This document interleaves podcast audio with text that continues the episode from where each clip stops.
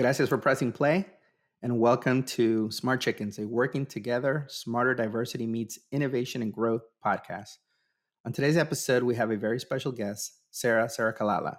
We have an interesting conversation with her around her background growing up in South Africa, her journey with a major German German company that took her to Madrid, Spain, and how she's learned to leverage her unique origin story to shape her career and future. She gives us some interesting book recommendations to get 1% better advice she would give recent college graduates entering into the workforce.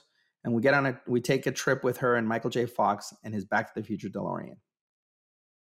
Our special guest, Sarah, Sarah Kalala, is an industrial engineer. She's a global citizen, a subject matter expert living in Madrid, working parent. She's seeking lifelong learning and work life balance during C19 and beyond. As always, this podcast is brought to you by our good friends at digitechie.com a conversational marketing, demand gen, and revenue accelerator consultancy, and gypsyforever.com, uniquely handmade wellness products to help you connect your mind, body, and soul to achieve a better balanced you. So, a little bit about Sarah and her background. She's um, a an incredible person, I think, because of her journey and also what she represents through that journey. Uh, but she's worked with ThyssenKrupp um, Elevator Manufacturing in Spain from 2006 to 2013. That's a German company that I was describing before. She's held different titles there, from project coordinator uh, to stable, sustainable efficiency manager. Uh, these are global projects that she's had to kind of uh, pioneer, um, spearhead. And she's also uh, an entrepreneur or solopreneur. In 2013, she also took a, a, dive into that and describes a little bit of the the journey that, that took her there. She's currently a closer for a closer at sales consultant, and she's an English business services um, consultant as well. So she helps companies in Madrid that need to improve their business English to you know get more business basically from countries outside of Spain. Um, her degree was industrial engineer, bachelor of science in industrial engineer, with a field of study around mechatronics, business management, supply chain management, operational research. Uh, something interesting that also I didn't know about her, but she um, is a female second division basketball player. So you'll get to listen to the hype song that puts her in a good mood, and she'll describe a little bit of her journey again through South Africa by way of a German company into Madrid, Spain, and what she's looking to do in the future around entrepreneurship and leading a scalable business. Without further ado, let's dive in Here's Sarah, Sarah Kalala. Hey, Sarah, how are you? Buenas noches. Hola, buenas noches. Yes. Hola, buenas noches. So I think to uh, get it started, we're going to, uh, I'm sharing the screens and we're going to do your hype song a little bit before we go right into it. How does that sound? Good. Sounds wonderful. Wow.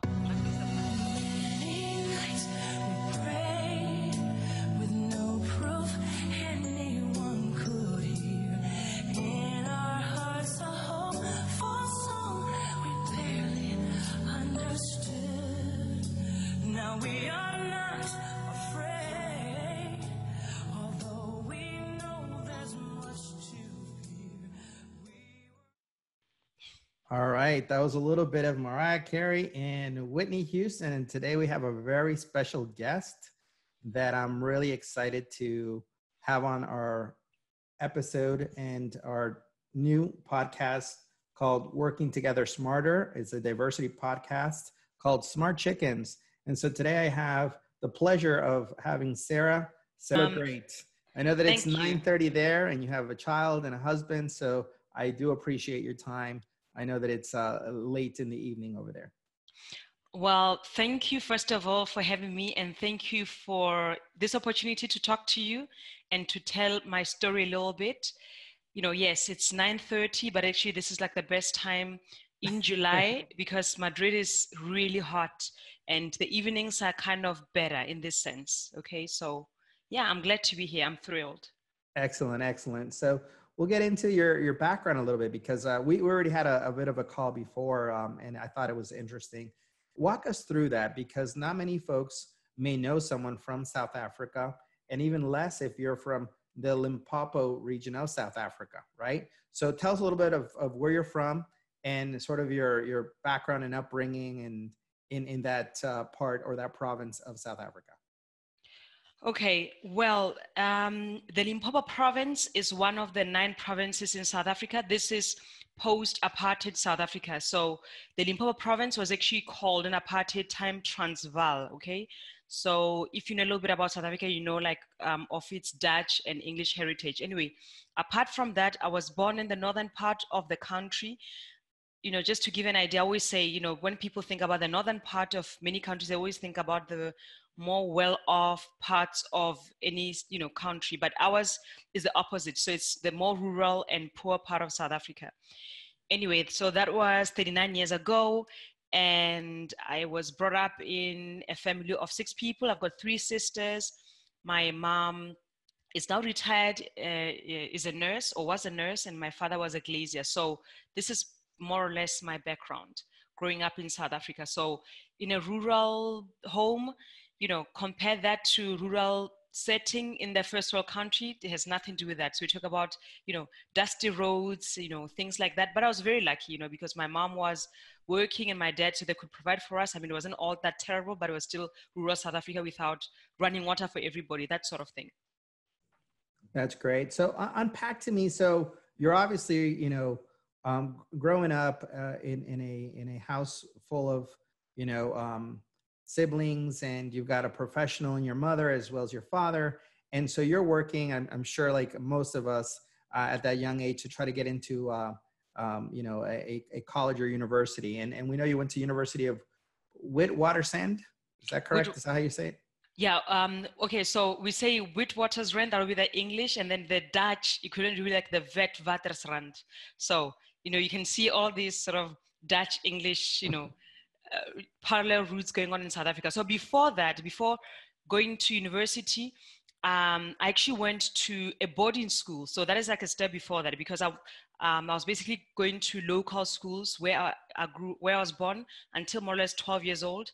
And from 12, more or less until um, 16, 17, I was in that boarding school. And that was also a, one of my formative years. And that really made a big influence on me because that um, helped me to be able to get into university financially, you know, and in financially and as well as mindset wise, you know. So in South Africa, um, when I was at that age, more or less, it was good schools were not available to everybody. Like public schools were very sort of um, basic and to get good preparation to be able to get into a university like you know Wits University or Witwatersrand, my boarding school education was key to that. Right now, that's interesting because here in the U.S., you know, most people go to public schools. Boarding schools is usually left for those uh, children that are misbehaving, not, oh. not necessarily they're excelling. At least that's how it's portrayed in the movies, right? But yeah. that's sort of interesting you know there's definitely you know cultural differences in education um, yeah. especially when they're they're european nations that that colonize parts of you know of africa as well as uh, india and so boarding school is not seen as something um, that that uh, different yeah. Uh, but but for us here in the states or even let's say south america you don't really hear too much boarding schools you hear private schools a lot in latin america but yeah. not boarding schools so it wasn't because you were a rebel then i, I presume um, no, actually, when I I was very excited to go. You know, I could leave my home. You know, like from my parents, you know, were pretty strict, and of course, I'm also thankful to that because it kept me on the street and narrow, and they were always telling me, "Look, um, study hard. You know, commit to your education to have a brighter future." So. And sort of going to boarding school and showing them that I could be responsible outside of the home and still be away from them was a huge feat for me. And that was exciting for me.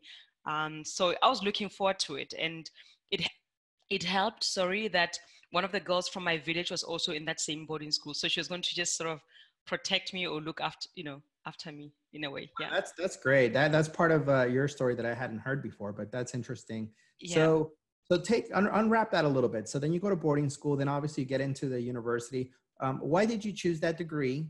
Uh, you know, first off, and like, what was your mindset, your your process, or your thinking behind that? Okay, so why I chose that degree is another story on its own.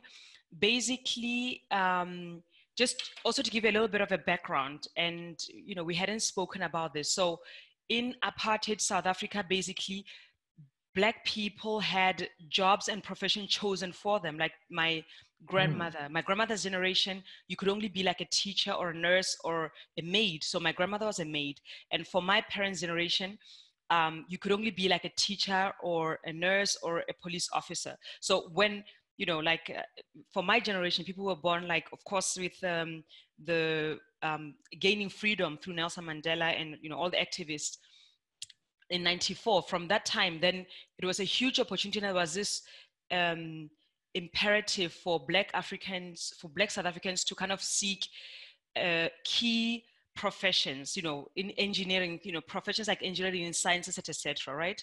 So i remember that time and of course in every person's generation there's like a fashionable career to pursue right? Nowadays it'll be like being a startup and you know that sort of thing.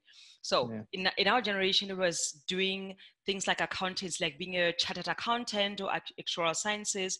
And the way i got into engineering was my cousin from my paternal side told me sarah go and be an engineer. You know this is you know this uh, the accountancy side the business side of things is too crowded. You'll be the first engineer no no the first female engineer in our family. And that just like you know um seduced me. I thought wow okay yeah that sounds good.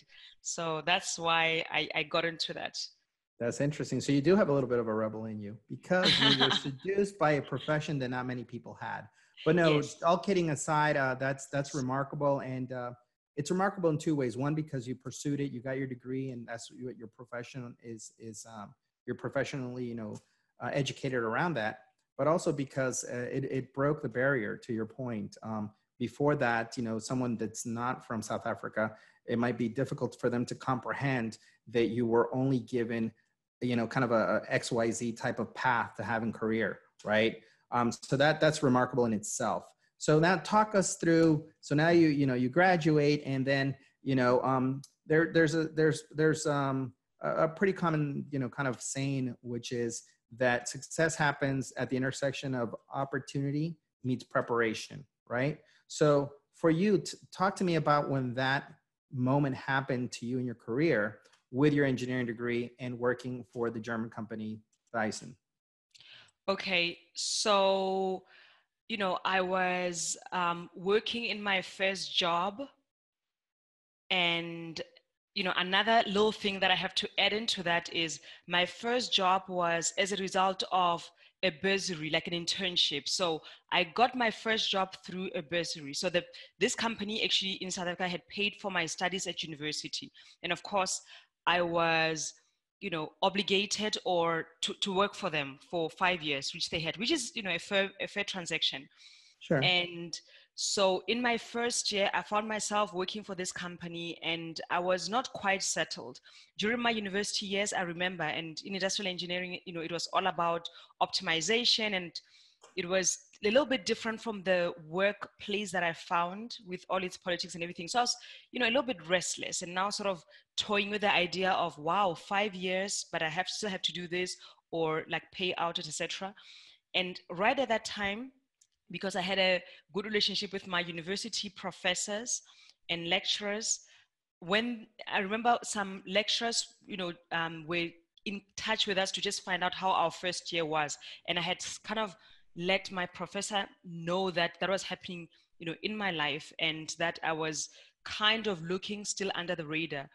And therefore when through a recruitment company like through a headhunter um, they came to our university to find out um, sort of new graduates who were in the market they gave my name okay as one of the people to try to recruit into this uh, opportunity. So as they say, you know, the rest is history because I went through the interviews and um, I got through, and yeah, and that was why I'm here today, you know. So right. So talk us through that. Like, so you got handpicked. I know you're being modest, but you got handpicked um, through this process, recruitment process, to one of the top five um, global companies in manufacturing of elevators and sort of commercial type equipment. Yeah. Um, so if you're allowed to say the name of the company, go yeah. ahead and, and, mention the name of the company and then yeah. and then talk us through that that very special project you were part of because it it sounded to me that it's a global project that where they handpicked not just from South Africa but other neighboring content uh, um, countries in the continent of Africa as well as outside of continent of Africa. Tell tell tell uh, tell us a little bit about that and that experience, what that meant to you. Okay. Um, well, just to for the completion of that story, I was chosen along with two other people from South Africa. So it was the three of us. Okay. Um, so two from my university, me and another guy, and one from the university in Pretoria, and then of course many others. So yeah, so the company um, was ThyssenKrupp, and I got um, recruited into a program which was called SEED. So SEED um, is actually an acronym for Specialized Education for Executive Development. It was really a really great experience. So basically, we were brought from different countries around the world. The strategy of Thyssen at that time was to get young professionals from their countries, train them in Spain, which were doing very well in real estate and, of course, in um, passenger moving or people moving equipment, like you can imagine elevators, escalators, passenger boarding bridges for airports, right? To train them in Spain, where the business was really um, thriving, and then take them back to their country. So in that program, it was wonderful. I mean, first of all, you know, we used to call ourselves like the United Nations because there was so many nationalities, you know, like from in Africa, it was, you know, we had people from one guy from Tunisia, one guy from Morocco, one guy from Egypt, from, you know, in general from the Middle East, from Jordan, in Europe, Italy, um, Albania.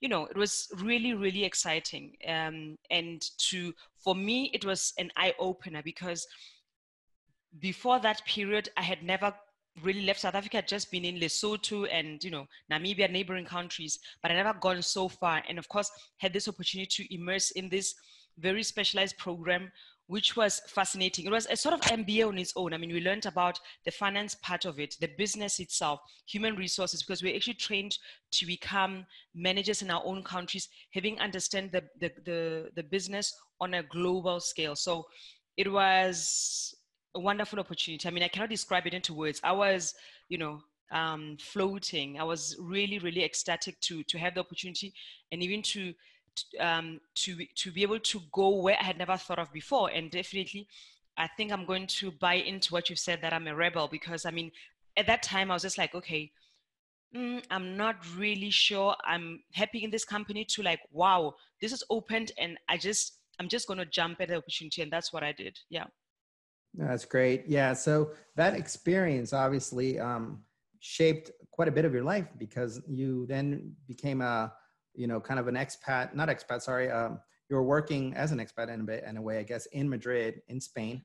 Yeah. Um, totally different culture and language than is yeah. South Africa with its sort of a Dutch uh, ancestry, right? Mm-hmm. Um, yeah. So talk us a little bit about that and what that experience has has meant to you. What what challenges as well as opportunities you've been able to find or uncover uh, from being a English speaking South African businesswoman in Madrid.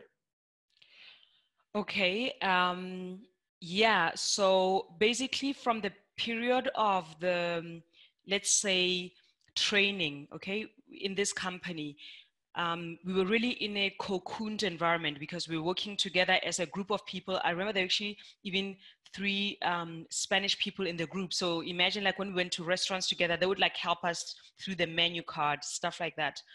And the company itself helped us a lot through the paperwork to get all of that done. But yes, like you said, I had no notion of the Spanish language at all. And in 2005, which is when I came um, to, to Madrid, to Spain, um, we didn't have the amount of technology and, and, applications that you have now. So I actually had a little, you know, um, book, a little booklet, you know, from Spanish to um, to English. And I remember just like going to random people and like asking them, like in my broken Spanish, like, where is this and where is that?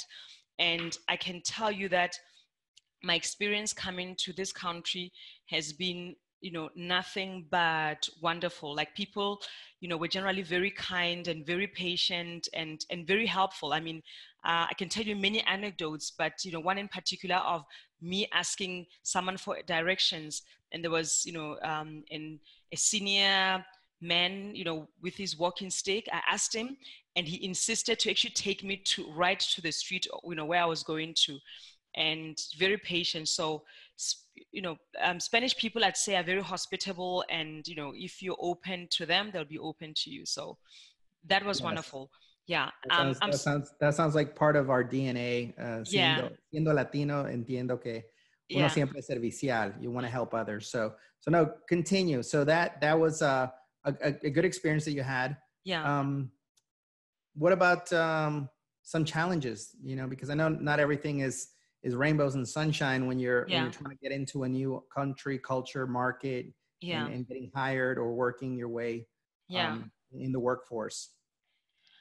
Yeah. Um, well, some of the challenges that I've had, you know, were, for instance, you know, there's just sort of certain things maybe which are subtleties and um, that in Spain you kind of have to, um, let's say, manage or, or come to terms with.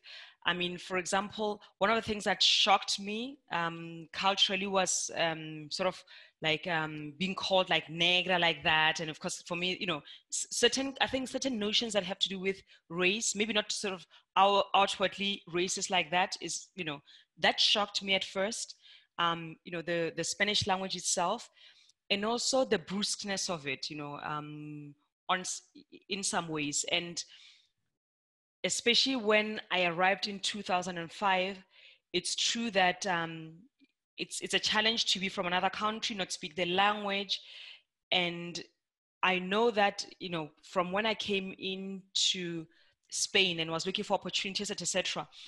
Um, and working in a company which was mainly, let's say, in construction, I could do certain things and not quite others. You know what I mean? So, um, so imagine to be on a construction site, not so much, you know, because um, the people that I hang out there, you know, probably would not be very, very politically correct and, and things like that and, and, and things involving authority.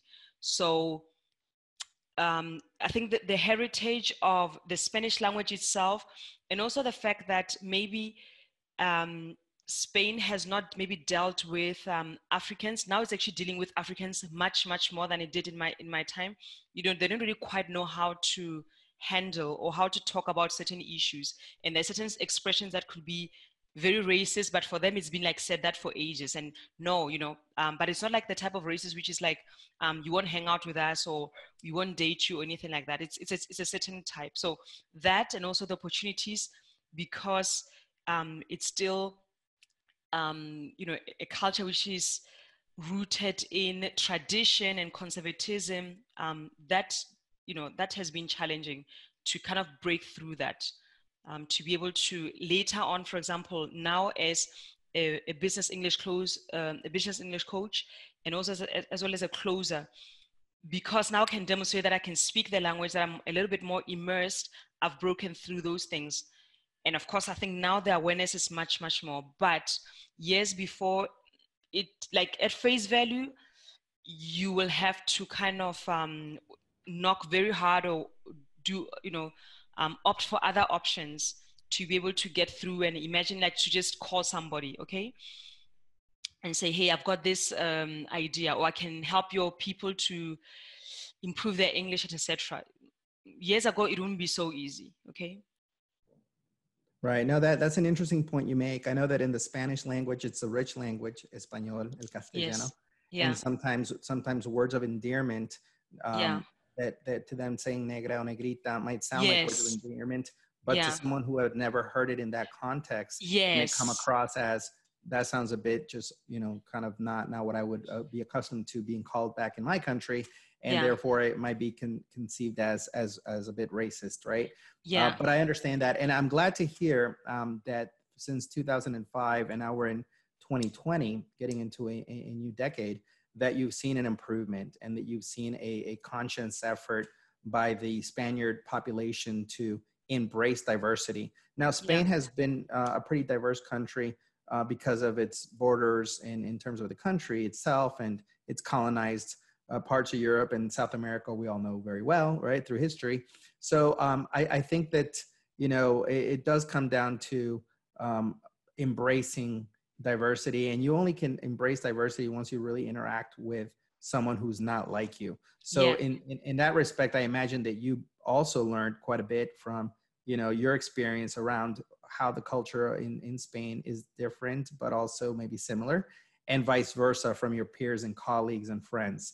Now, so walk me through you you've done um, you know you're you're you're you're working you had a you had a stint as a um, uh, a bit of an entrepreneur um, and uh, you know what what made you decide to take a break a little bit from when you're working at uh, this this uh, German company Th- uh, Thyssen and uh, decided to do the entrepreneurial route what what motivated you to do that or encouraged you Okay, so um, with your permission, let me just go back to what you said about um, when people are different. Um, it, it's actually wonderful that you've said that because, for example, when I've said to you know Spanish friends or even you know acquaintances, look, saying Mirena de negros, trabajar como negro, like work like a Sí, no suena that person. It's no. you know like, and also because of the of the let's say of the historical connotations where those things came from. They came from racism and, and everything else.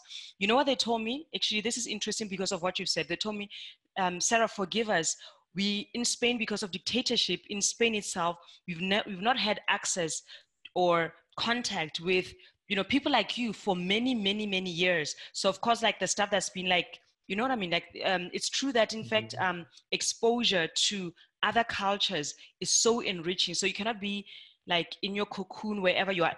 For me as well and be open. Diversity has to is actually a result of this exposure and contact. So just to add on what you said about um, the fact that they were not, and, and, this is what people you know told me, and and from that point of view, it's true that um, in this sense, I feel also this openness to say, look, you know, I'm, I'm willing to engage you and tell you why I could be my own ignorance, and, and we share it from that point of view. And I've also learned about my own ignorance as well. So interesting. Um, yeah. Okay. So when you talk about now that you're immersed in the culture, hablas español, you've got your family there, you're married, you have a child. Yeah. Excuse me. Talk about the, you know, what what what's always challenging is you open up, you know, your new business, you have an entrepreneurial spirit, you test it out. So, how did you get to that point in your life when you decided to uh, start your on your own for a little bit? Okay, so um, that was 2013. Okay, so this was, you know, as you can imagine, um, sort of a little bit past the um, real estate recession worldwide, etc. And of course, as, as I mentioned, Thyssen um, is um, was impacted by, I presume. Was impact exactly. In fact, you know, Thyssen is not only in in elevators; it's in others as well is in other areas as well.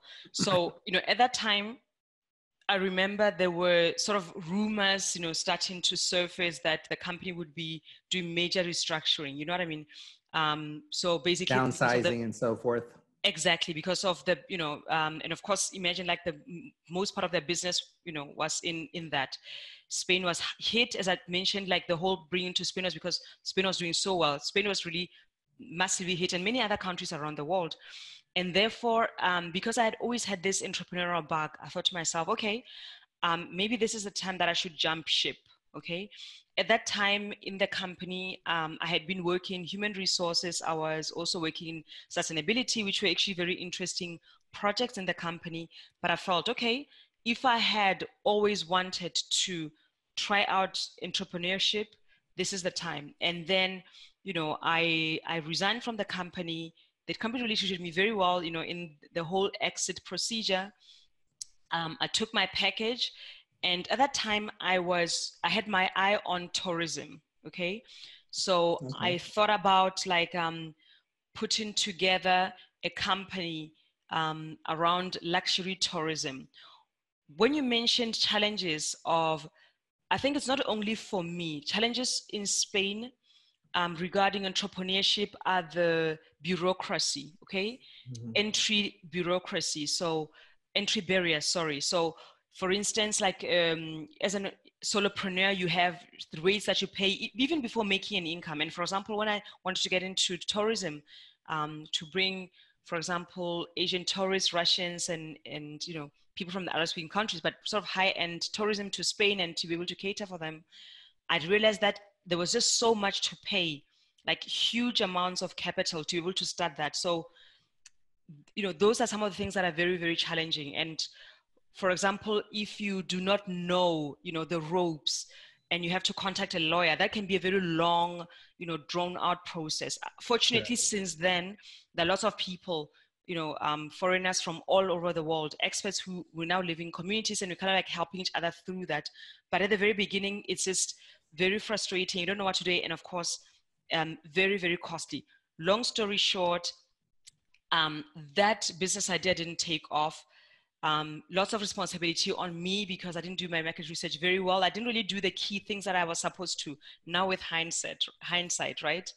And yes. um, in 2014, um, I felt pregnant. Of course, that made it even harder to go to travel agencies of you know Chinese people. At that time, I was even like uh, toying around with learning Chinese, just because I was like, okay, I have to be equipped to to be able to handle this. Right to cater to your audience. So you were even thinking about adding a third language. You speak english afrikaans actually spanish yeah and my, it would have been a fourth language sorry right? Yeah it could but i, I speak a native um, language from south africa which is um, from the northern part of south africa. So yeah it could have been like I, I speak like a half languages you know it's like four and a half five and a half so yeah i was you know i was i was playing around with that idea but anyway so um because in 2014 I fell pregnant. Of course, now with a new baby, you know, in a foreign country without the family support, etc., things just becomes a little bit complicated. You know, to be, you know, going for these meetings and trying to get this travel agency to look at your project, etc. Just you know, things um kind of become more and more complex. Anyway, so at that stage, um, I thought to myself, okay, what could make my entrepreneurial career a little bit um, more, let's say, efficient or easier than what I had in, because that was going to be a huge project, which needed me to be the way I was before, like without a baby. And I thought, okay, I speak English. There's a big need of, of English. In fact, when I was working in ThyssenKrupp as a training manager, we had employed a lot of English teachers because, you know, in Spain, the English level is not very high. And of course, as Spain um, and Spanish companies require more and more to um, do international business, you know, the fluency and proficiency in the language becomes vital. So I thought, okay, you know, this can give me flexibility to be able to take care of my child, you know, if I can leave him in daycare, then I'll be able to do that, you know, as well as use this skill that I learned.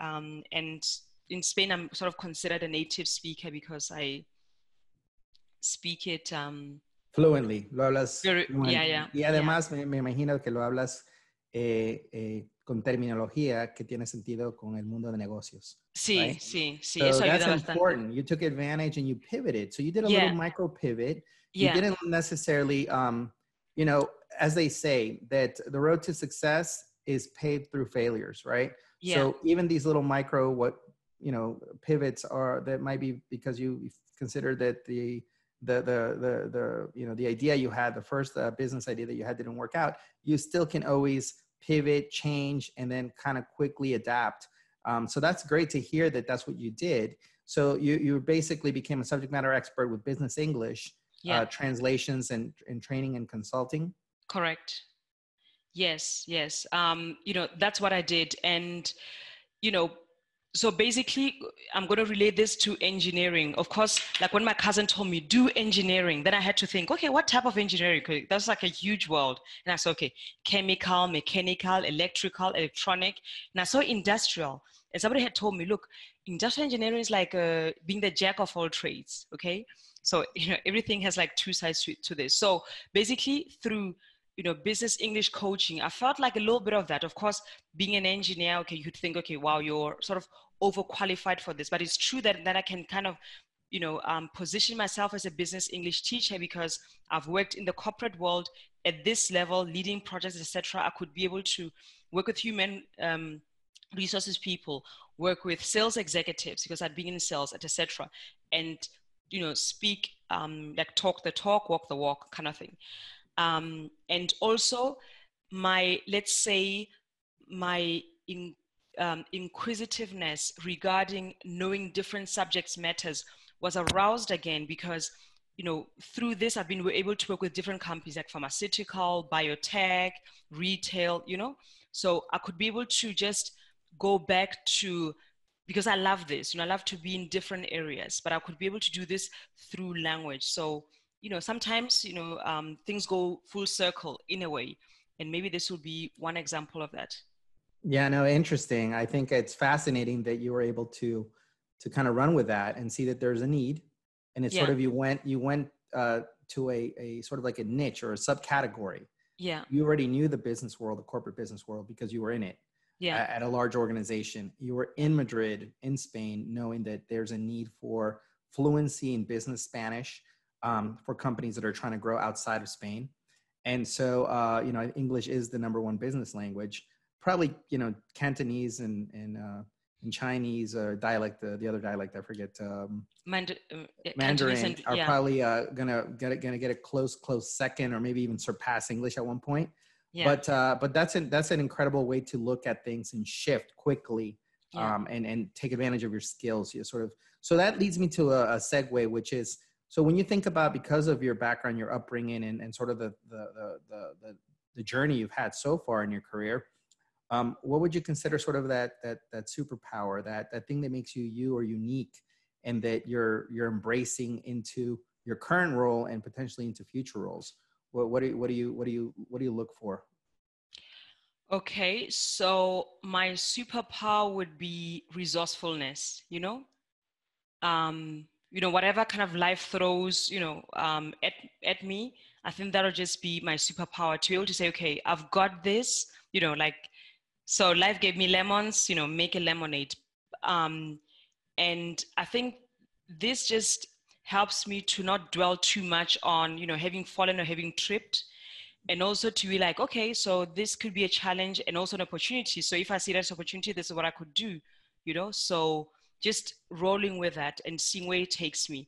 And i guess through that as well um, with time i found out that sometimes i'm able to get to my long-term goals even though not at that moment you know what i mean? Because you know you have like a curveball what to do. But then if you run with that, you could still, you know, because they say um, many roads lead to Rome, right? Not only one. So maybe the hmm. curveball is just taking you to another road that will lead you to Rome. So um, so resourcefulness. I, I, I love that analogy or that yeah. saying. I hadn't heard it in a while, but I think you're right. So speaking of the the many roads lead to to Rome, um, part of what we're all going through because of this global pandemic also is this work life balance that now has been thrust upon us. We're all pretty much working from home or more remote these days. I know Europe is doing better than us here in the US in terms of the ability to get out of quarantine and social distancing to, sort of uh, as, as uh, regulations by our, by our governments, right? But talk me through that because you just mentioned, you know, and I'm a working parent, so I, I can empathize.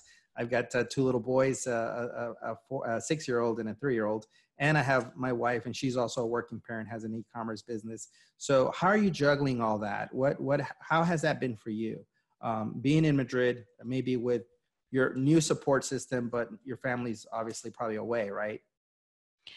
Okay. Um, well, you know, first of all, when it comes to the pandemic, I have to, um, you know, quote from a book. I think the the author, the last name of the author is Friedman. The world is flat, or like you know how connected we are or maybe six degrees of you know connectedness um, because for us in in spain in march it was like oh my god okay this is not going to happen to us it hit italy then it hit us like really hard and for us it was just like suddenly okay boom um, react you know so kids are at home with you for me, I was fortunate enough because um, for business English and business coaching, I could just directly do it online. Okay, so I was able to do that. But having a child at home, because you know the children still had tasks that they needed to do, they still needed like mommy time. And this was you couldn't tell if you can't tell a five year old like, hey, I'm on a call. You know, like sit there quietly. So there was you know a lot of juggling and a lot of explaining um, to to my child and a lot of communication with my husband as well because he's working as well so it's kind of like all of us have to compromise somehow like okay um, you have lunch Absolutely. with him because you know and for the children um, the children who've lived through this and of course at different ages you'll hear them in different ways. You know mm-hmm. like i know that you have um, two sons. Of course you know as siblings or as single children or whatever situation you know you have hit them in different ways. And i think we need to really empathize with um, how well they've kind of adjusted. Because imagine like you know mom and dad are at home but they're just like most of the day like get away don't disturb you know don't you know photo bomb or video bomb my zoom call. Mm-hmm. So being this been through you know a lot of as i said communication and a lot of preparation as in you know um, every day in the morning before my hectic day begins like you know he's um almuerzo he's like little branches on the table and also it's been good from the point of view of um, with respect, respect to children when my working day actually ends it's been like okay now it's my son's time like you know mm. of really sort of look let's play this game like screen we, we, you know we now have like a um, off screen time. Like that is now time that we've established after all this period because it was just like i can't be now on my phone after that when my son was just like watching me um, and being distant from me in that way. Um, so it's it's been a learning experience you know um, and i think maybe the biggest thing for everybody has been that things can change in an instant and I think it was Darwin who says that, you know, because of course Darwin was like the survival of the fittest. No, the survival of the ones who can adapt maybe the fastest um, and the most. So I think this is a huge learning for all of us in that respect. Yeah, I agree 100%. I think that it's been, um, you know, that the only constant is change right now, right? And, and that is, is just the way it's going to be.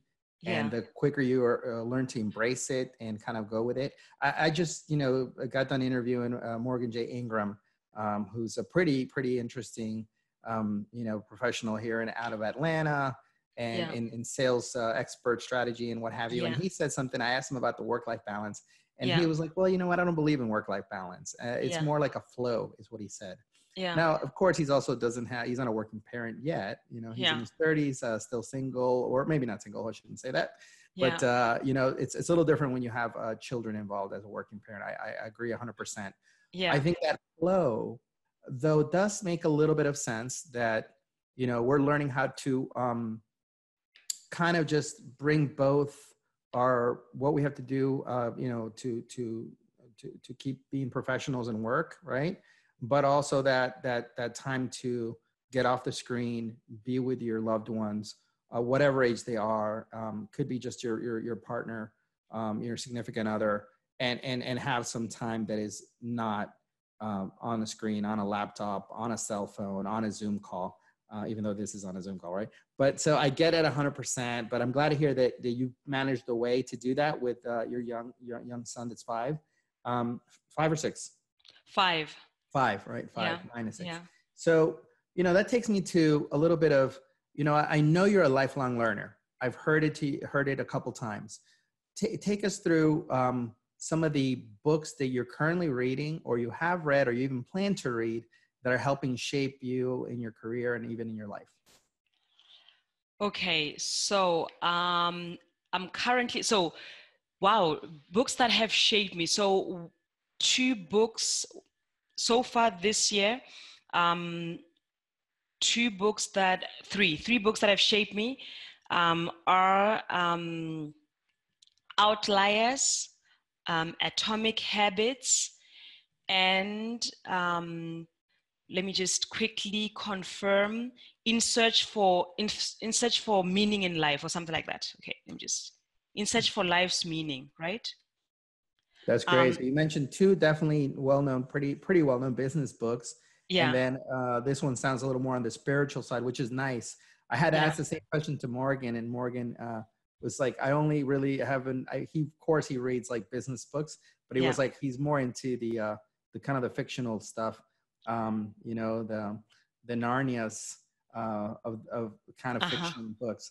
Um, okay. So that that's that's what he does to try to get on his creative zone is what he said. So I see okay. that you're doing a bit of the same. You're getting both the academic, pragmatic sort of text, you know, kind of books that we all try to absorb, but also on something that touches outside of uh, business life let's say right yeah so interesting yeah but um you know sorry to, to, to just cut in there but um actually these are books that i finished highly recommend Viktor Frankl's Man's Search for Meaning about his time at the concentration camp. Wonderful book. In fact, he's got um, YouTube videos that you can check out. Wonderful. Um, but right now, I'm reading a more pragmatic book, and this is um, um, Traffic Secrets. You know, so because yeah, you know, with everything else, mindset is very important. I've actually worked a lot in mindset in terms of having consumed Reddit, etc but you know traffic secrets is the book that i'm reading now and i'm excited about it because it's kind of it even has like um, worksheets and stuff that you can download and apply. So hopefully i can be able to you know apply that and start making funnels and you know the brand no, that's great. Story. you mentioned yeah. actually someone that you you or the Yock uh, that you follow his methodology for closer and yes. he, he said something that you mentioned to me the other day which i thought was fascinating and interesting. Yeah. Don't just read a book. Yeah right? So you're definitely doing that. And it sounds like you want to do that with this book traffic, which without, yeah. you know, it tells a little bit about traffic and what you're trying to get out of it to, to okay. put it in perspective. Okay, so um, the book is called um, Traffic Secrets and it's by Russell Brunson, right? Mm-hmm. Um, and, you know, basically, you know, imagine like what I'm doing as a business coach and right now with the pandemic and stuff, I mean, for me, the whole point of business has always been about leverage. You know, I'm only one person. I'm getting older. I have one child. I probably, you know, I want to have, you know, one more child at some point. and therefore, you know, being just one person, if I get sick, you know, with the model that I have, then I won't be able to earn. You know, so basically, traffic secrets and actually all the materials from Russell Brunson help me or will equip me to be able to leverage um, online presence, to be able to systematically create funnels and um, to be able to grow my business into you know five or two five and um, ten years from now and be able to be sustainable and not just start every day at the same place. So i think for every business owners because of course he talks about traffic secret, but um, for every business owners at some point, this traffic will be converted into leads and, you know, it will be closed, you know, which is something that I've done lately. So this is like where it all starts. And to be able to um, learn the nuggets and practical skills and with case studies is something that I feel like, you know, now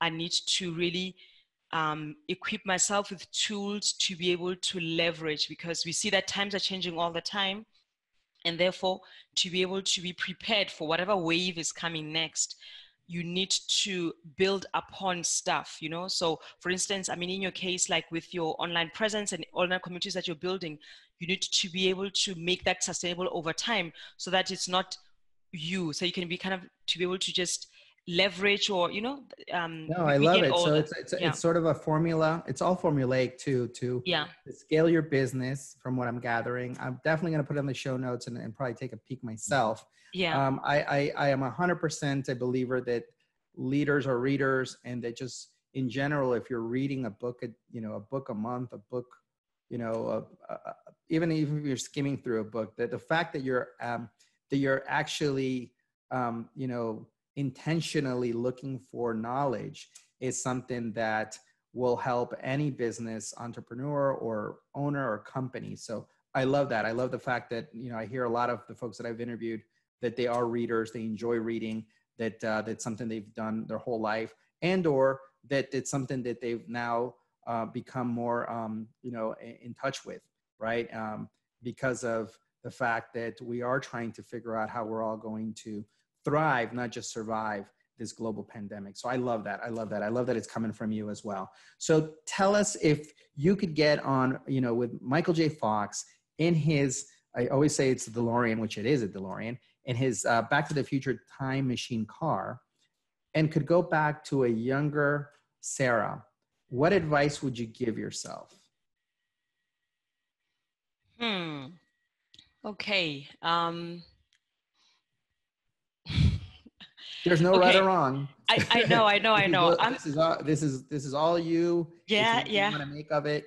You yeah. Know, definitely don't say something like "I wouldn't marry my husband" because he won't let us do any more chats or, or, podcasts ever again. But no, what would it be? Uh, what all, would it be? joking aside.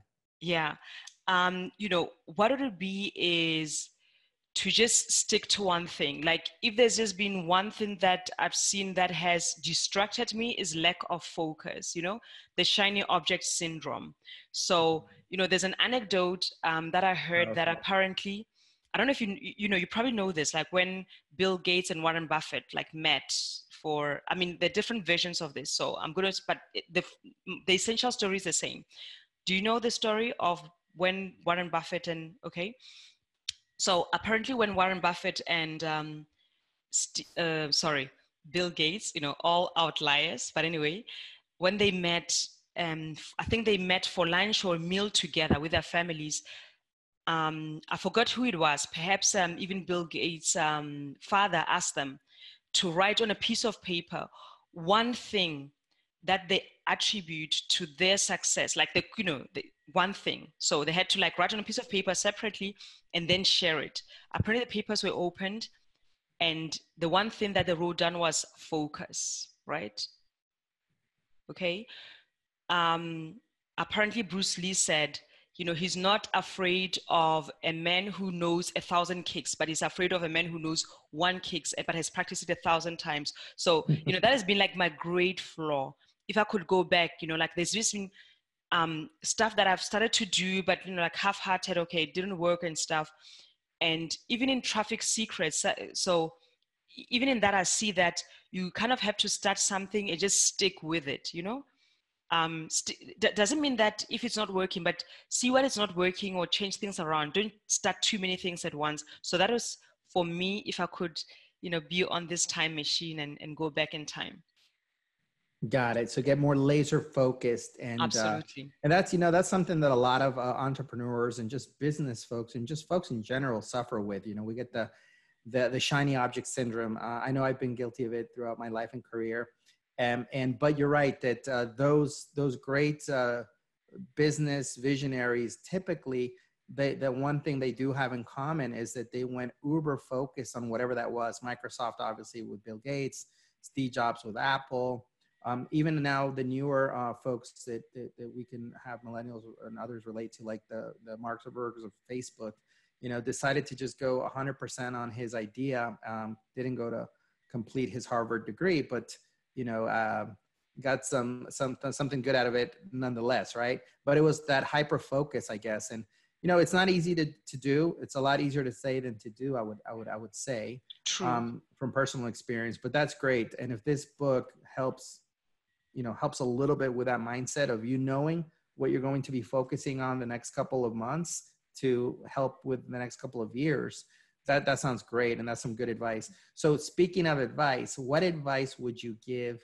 um, you know young minds entering the workforce? So as you know um, right now anybody that was sitting on a senior class anywhere in the world in a university um, and and thinking they were going in to enter a, a workforce in a normal way like uh, like some of their their friends did the year before, um, are not expecting that or or experiencing that. But what would you say uh, to them? Okay. Um, what I would say to young people, you know, entering the workforce, and I, you know, I, I can understand that things are very tough, and in fact, people who find themselves entering the workforce have a special opportunity. And of course, without getting into the politics of how good the conditions are for work, what I'd advise them to do is if it's possible to find a mentor, you know, a mentor can be in different forms, right? I think this is a sure way to probably avoid many mistakes and a sure way to have somebody maybe who helps you to be accountable, you know, like a, you know, um, I don't know how things work in the States, um, when I was working here in Spain, like in the corporate job in Thyssen, we didn't really quite have that. But it is a wonderful thing, you know, to have somebody who kind of pushes you and keeps you on your vision of what you want to become, or even tells you if you're not, if that is not you know, your vision of what to become, say, look, you know, um, get off the train now before it's too late, whatever. But get a mentor, get somebody um, and as I said, doesn't have to be like the top executive, can just be a colleague who's been in the position for a longer time, you know, um, if you if that's what you want to do get someone to to help you along to motivate you to push you um, and to keep you true to what you want to to become that that's some great advice i i i believe that mentorship is important. Um, it's not always done perfectly in companies or organizations, but the fact that you're seeking someone yeah. that you're aspiring to be um, is is great. It's great advice. So yeah, that that's an that's definitely some good advice and solid advice. So you know we we we want to be able to give our folks are listening three takeaways if if you can kind of think about the conversation we've had today um, and just you know put it in three takeaways three bullets what would be your top three that you want someone to know about either you your journey and or some advice Oh wow. you know you're you're putting me on the spot and you're actually challenging me to demonstrate that I've got focus. I like There's no that. right or wrong, but just think of things that you would, you know, that that you know we we we just shared in this conversation, the last conversation that you would say, "Hey, listen, if I wanted three things that I think are great takeaways for myself even or for someone listening, what mm-hmm. would those be?" Mm-hmm. Okay, so um, the great, you know, the first one would probably be that, um, you know, our lives and, you know, for example, even influenced by the book Men's Search for Meaning, not quite to that extent. You know, I don't, pre, you know, I don't want to claim that, you know, there's nothing, there are no parallels between my life and his, but our lives, everybody's life has brought them to where they are. Um, because of different circumstances, both good and bad, and it has shaped them. Okay, so, like they say, you know, like a, uh, it takes a high pressure for coal to become a diamond, like the same, right? So, all of who we are in the present is a result of all that has happened to us and with us and other people. So, embrace that and, of course, start working with that. So, this is the first takeaway. Our stories make us who we are. Um, and then this, um, thank you, thank you. Um, the second one is, you know, um, just be open to co- coincidences and that has to do with you okay because of how we met right so we met um, on a facebook live you know and you know since we've spoken it's just been wonderful. Like gianni you're just a great conversationalist you know just make you know the person that you're speaking to um, open up. I'm looking forward to um, checking out the other podcasts that you had um, with likewise and i appreciate that and the check will be in the mail. It'll take a little longer of course of course.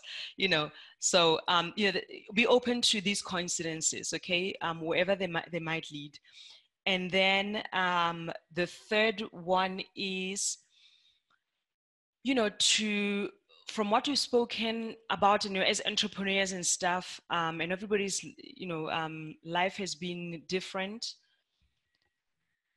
I would say that um, also gratitude, you know, um, gratitude to parents, gratitude to our humble backgrounds, gratitude to opportunities, to coincidences, to, you know, being picked out, whatever conversation. So um, those would be yeah, the three takeaways. That, that, those are great, great takeaways. Those three takeaways, I completely agree with you. And the last one is an important one that we sometimes forget, which is we should be grateful um, you know, every day eight, eight feet above uh, the ground is is a good day. And so, as much as we may think it uh, challenging, and you know, our career is not in the way it should be, or our children are not behaving the way they should be, or what have you, we we should be grateful for all the things and blessings we have. So, yeah. With that with that said, I I, I want to you know thank you for for this opportunity to to to have this dialogue with you, to have this open discussion about your journey. I, I find it incredibly inspiring for uh, for anyone who's trying to accomplish um, their life's calling and understand that that life's calling may have its kind of you know its web ebb and flows as you go through that journey. So Sarah, again, thank you for being part of this uh, special podcast, Smart Chicken.